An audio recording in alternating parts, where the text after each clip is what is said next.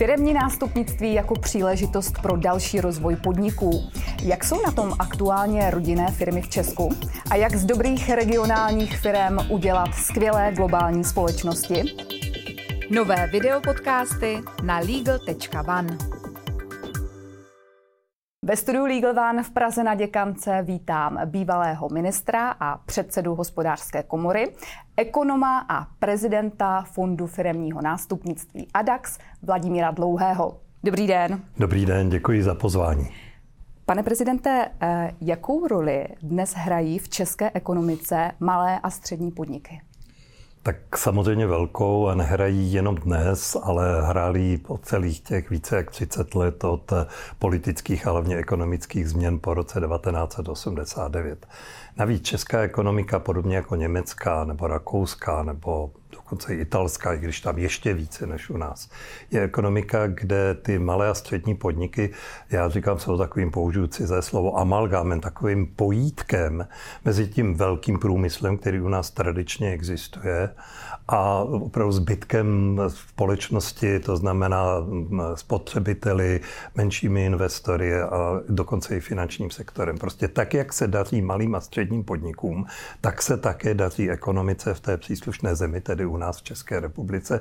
A tak vlastně také máme hospodářský růst a také máme podle toho růst bohatství a vůbec spokojenosti eh, v celé zemi. To znamená i z hlediska třeba politického, ale hlavně ekonomického, malé a střední podniky mají u nás obrovskou zásadní roli. I když třeba ten těžký průmysl je tažen dneska už třeba nadnárodními společnostmi, i když vidíme třeba řadu startupů, mladých podnikatelů v oblasti eh, digitalizace, umělé inteligence a všeho dalšího, kde to třeba není ještě hned takový typický malý a střední podnik. Čili to je hrozně důležité. Oni vznikli v možná se k tomu ještě dostaneme, v těch 90. letech prošli jaksi obdobím nahoru dolů, jak se říká lidově, měli velmi, velmi těžké období v posledních letech, pandemie a k tomu ještě energetická krize. Na ně dopadají daleko více důsledky jednak rostoucích cen energií, ale třeba i daleko větší stupeň regulace, který přichází v Bruselu, protože velká firma má právní poradce, který s tím můžou pomoct často doma i jako ve své firmě. Malý a střední podnik nemá takové právní firmy, které pomohou. Čili tohle všecko a poradenské firmy, tohle všecko je činí v současné době zranitelnými, ale přesto, a byl jsem devět let prezident České hospodářské komory, já vždycky ty malé a střední podnikatele u nás obdivuji, protože ti, kteří zašli z privatizace a ty, kteří tady usadili ten biznis, ty odvedli obrovský kus práce pro nás, pro všechny. Jak jste zmínil, tak 90. léta, to už vlastně od eh, tedy sametové revoluce, to bude 35 let eh, letos, tak... Eh, Skutečně to už jsem tak věkově zkušený, no, jo. Docela to letí. A právě, že i velké téma je tedy v současné době firemní nástupnictví. Řeší to stovky firem. Proč právě teď tedy? No, no je to logické, že my jsme žili od roku 48 do roku 89 v mimořádně nejenom centralizované, ale znárodněné ekonomice. To znamená, až na malé, malinké výjimky v posledních letech před rokem 89, v podstatě až do roku 88, u nás nebylo vůbec žádné soukromé podnikání. V období privatizace to bylo nejenom privatizace velkých průmyslových podniků typa, typu Škodovka, Volkswagenu, ale eh, byla to i privatizace, respektive možnost vzniku právě malých a středních firm. Eh, celá řada lidí, kteří bylo i zhruba v mém věku, eh, tehdy byli mezi 30 a 40, tyto firmy založili. Některým se nepodařilo, některé už dávno to prodali, někteří ale vybudovali opravdu solidní základ. A protože čas, jak už jsme před chvíli řekli, eh, běží, tak se dostávají tito lidé do období po 60. roce eh, svého věku. Eh, v řadě případů mají následníky v rodině nebo v blízkém okolí, nebo si vychovali spolupracovníky. Ale v řadě případů to prostě tak není. Ty děti dělají něco jiného, spolupracovníci buď nemají takovou důvěru, nebo... Děti vidí, že je to velká dřina u svých děti, rodičů. To často taky. Hmm. Ty děti vidí, dneska prostě ta mladá generace žije v úplně eh, trochu jiném světě.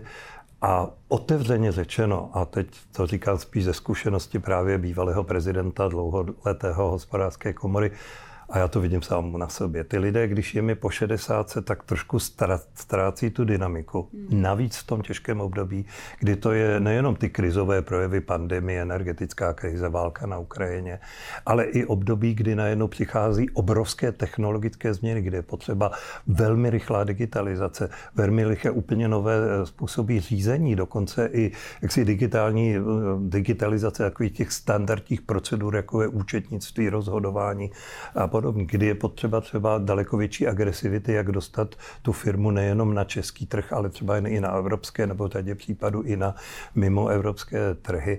A když to řeknu trošku zjednodušeně, je potřeba tady nová dynamika, mladá krev a podobně. No a samozřejmě tam, kde já znám firmu, já ji nemohu jmenovat, ale je to můj dobrý dlouhodobý přítel, ten má prostě syna, co vystudoval ČVUT, nechce jít dělat někam manažera do nějakého podniku, ale je to pan inženýr, technicky vzdělaný a chce státu dál tu firmu rozvíjet. Tak tam je to jasné. Mm. Ale skoro bych řekl, že to je méně jak 40%. To znamená tady obrovské množství podniků, které potřebuje novou krev, potřebuje investice, potřebuje novou dynamiku, potřebuje nový management s tím, že prostě ty šance tady jsou, nebo dokonce bych řekl takto, pokud se těch šancí ty malé a střední podniky v České republice neuchopí, tak to bude mít i dlouhodobě negativní vliv na celý hospodářský vývoj naší země. Mm-hmm. Jak jste řekla, ten vývoj technologie i samozřejmě jazyková vybavenost eh, zřejmě těch původních majitelů taky asi není taková, jak, jak jde, by měli, jak, jak jde, ale máte pravdu. Mm-hmm. Máte pravdu. A může firmní nástupnictví posloužit i jako příležitost pro další rozvoj firmy? Určitě ano, určitě ano. Já to vidím právě i třeba v těch případech, kdy to rodinné nástupnictví je ale mm, právě proto už se dostanu trošku i k tomu eh, fondu ADAX, který mě požádal, jestli bych s ním nespolupracoval jako taková trošku eh, osobnost, která je eh, navenek, která je umožní a pomůže oslovit právě ty jednotlivé firmy. My se domníváme, a byla to moje představa už několik posledních let na hospodářské komoře a dokonce to slyšíme od kolegů z jiných zemí, jak na východě, tam daleko víc, všude je tenhle ten generační problém po privatizacích, ale i třeba eh, v západní Evropě. Právě když eh, jak si ta rodinná tradice se spojí třeba s novým kapitálem, s novou investicí, eh, se schopností otvírat přístup na trhy nejenom v České republice, ale i v zahraničí. Právě třeba i když nový investor přivede znalosti, ale i technické schopnosti, logistické zabezpečení všech digitalizací, které jsou, které jsou potřeba, když otevře kontakty třeba i s výzkumnými centry, s univerzitami a podobně. A plus k tomu jde ten kapitál. A tady já bych chtěl říct, že to je vůbec Evrop, celoevropský problém, že by nemělo jít jenom o to třeba otevřít si eh, hlouběji přístupy k úvěr, bankovním úvěrům, ale opravdu kapitalizaci, případně dostat ty firmy na vyšší úroveň, aby mohly být třeba jenom v kontextu pražské, varšavské, vídeňské burzy jít na IPO a prostě dostat se na trhy, to znamená ještě více eh, z otevřít prostor ke, ke kapitálu. To všechno je obrovská šance obrovský potenciál, potenciál aby tyto hmm. firmy mohly růst, aby mohly jaksi zvyšovat přidanou hodnotu ve své výrobě, zvyšovat jim mzdy svým zaměstnancům, eh, jak si rozšířit eh, přístup české ekonomiky na zahraniční trhy. Čili jak si my bychom neměli mluvit jenom o tom, o nějakých velkých investicích, jestli tady bude gigafaktory na baterie nebo tohle a tamhle to na úrovni velkých nadnárodních firm, ale aby právě tyto malé a střední české podniky zůstaly v českých rukou a současně byli schopni udržet krok s trendy vývoje jak v Evropě, tak po celém světě. Vy jste změnil západní Evropu. Pojďme se eh, tam trošku podívat ještě hlouběji. Eh, jak firmní nástupnictví eh, funguje právě tam? Já si myslím, že je to zhruba v něčem stejný problém. Prostě e, jsou rodinné firmy, máme e, především v Německu, ale i v Itálii jsou rodinné firmy nesmírně bohaté. Některé, jako nevím, rodina Quantů v, v Německu, ty mají obrovské podíly v těch špičkových automobilkách a, a, a v dalších ty jsou schopni jak si koinvestovat, já nevím, s obrovskými katarskými e, a dalšími fondy ale je tam celá řada menších rodinných firm, kde to nástupnictví problémem je, podobným jako u nás. Nicméně U nás je to ještě, a nejenom v České republice, v Polsku, Maďarsku, na Slovensku i jinde, je to zdůrazněno tím, že tady byla taková obrovská vlna těch prvních majitelů, právě protože všechny naše země žily v těch znárodněných ekonomikách, pak se najednou rychle privatizací a vůbec transformací ekonomik vytvořily podmínky pro vznik soukromého podnikání. Čili tady je teď u nás ten problém ještě z hlediska časového a generačního trošku jednorázově větší. Právě z těch důvodů, o kterých jsme mluvili, že ti původní buď privatizátoři, nebo ti, co vybudovali eh, ty firmy dneska, jsou ta generace, jak já říkám, bohužel mého věku a mě bylo loni 70, takže to mluví za sebe, bohužel. Nevypadáte. Eh, děkuji, jak já vždycky říkám, vyřídím to doma. A pojďme se podívat teď na regionální firmy. Mají podle vás eh, dobré regionální firmy šanci stát se globálními společnostmi? Tak to já už jsem mluvil o přístupu na trhy nejen v České republice, kde to mimo jiné je taky jako konkurence právě zahraničních dovozců k nám a není to jenom to zemědělství, potravinářství, je to, i, je to i e, průmysl, ale hlavně jde o to, jak dostat více malé a střední podniky na trhy, jak evropské, Eh, tak i mimo obrovské. Já bych nechtěl tvrdit, že hm, jak si hned uděláme z každé, z každé té firmy, že, že uděláme firmu globální, která bude známa v každé zemi v Latinské Americe nebo v jihovýchodní Asii. Ale určitě jde o to, aby právě všemi těmi cestami, o kterých jsem mluvil, to znamená investice kapitál, management, který vlastně zefektivní každodenní řízení firmy, přístup k inovacím, případně k výzkumným centrum, spolupráce i ze státní, státní nebo evropskou podporou. Konec konců máme tady všechny ty check trady a, a zastupitelství a, a check investy, když ty spíš lákají investice k nám. Prostě je tady i určitý druh státní podpory. Řada firm e, není úplně, není úplně jasné, jak si efektivně šáhnout na, na evropské peníze. Já sám jsem velmi kritický k politice Bruselu. E, doufám, že příští komise po volbách v letošním roce bude lepší z hlediska jaksi podpory biznisu.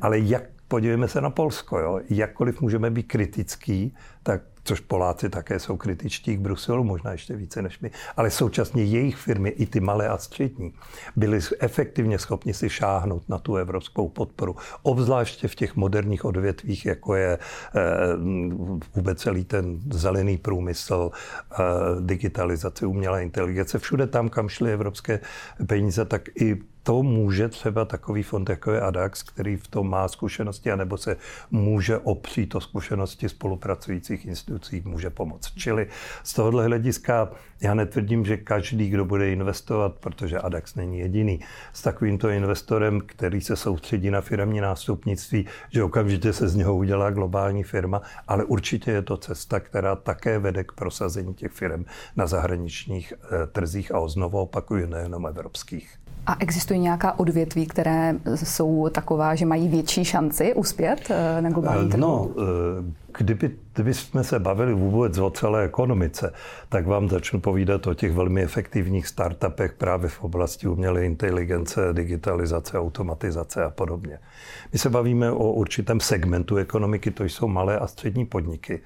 A ta moje zkušenost, i když se třeba podívám do západní Evropy, nebo dneska je já mám klienta v indickém Hyderabadu.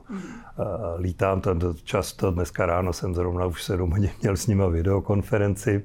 Tam já vidím prostě, jak tam vznikají malé a střední podniky. A e, Indie je strašně rychle rostoucí ekonomika, která chce třeba do Evropy velmi agresivně. Mm. Čili my bychom na to za A měli být připraveni a za B ty české firmy také umožnit jim, jak, si, jak se dostat třeba i, i na tyto trhy.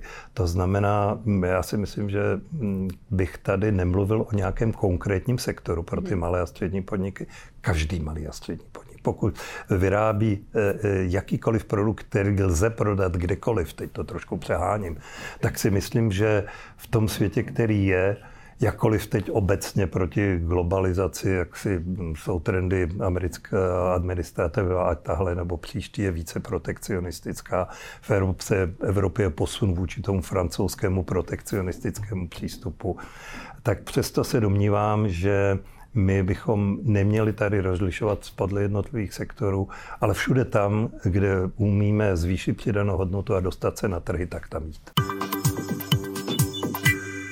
A jakou roli tady v té celé věci, co eh, tady teď probíráme, co se týče firmního nástupnictví a podobně, eh, hraje ADAX, fond firmního nástupnictví? Tak my bychom samozřejmě chtěli zaprvé se soustředit na české společnosti, to je z pohledu toho na té nástupnické strategie, jasné. Chtěli bychom dát taky jasný signál, že to je český investor, to znamená udržet ty firmy v českých rukou. To já v dnešním světě považuji za důležité, protože řada i těch eh, malých a středních firm, já často si pozdechnu, jsou to hodně ty startupy, ale i některé další, když už v vozovkách neví co, anebo jsou spokojeni s tím mají, tak to prodají i třeba dobré know-how a přidanou hodnotu do rukou investorovi ze zahraničí, eh, který možná to tady provozuje pět let, pak to zavře, protože v rámci své celosvětové strategie, a je to logické, nemůžeme jim v tom bránit, se rozhodnou vyrábět někde jinde, kde je to lepší. Když to tady ADEX má eh, ambici prostě, aby ty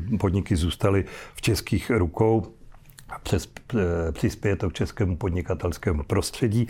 No a má to tak asi dvě nebo tři fáze. První, to už je vlastně třeba v době, kdy ty firmy jednají to takzvané due diligence, kdy ten potenciální kupec, investor si dělá přehled o tom, jak ta firma vůbec vypadá, tak tam už se udělají nějaké implementační doporučení. Co si myslíme jako první kroky by se měly změnit? Třeba větší automatizace a digitalizace řídících procesů, eh, třeba změna obchodní strategie s eh, orientací už do zahraničí, kdy třeba my můžeme pomoct se do toho zahraničí dostat.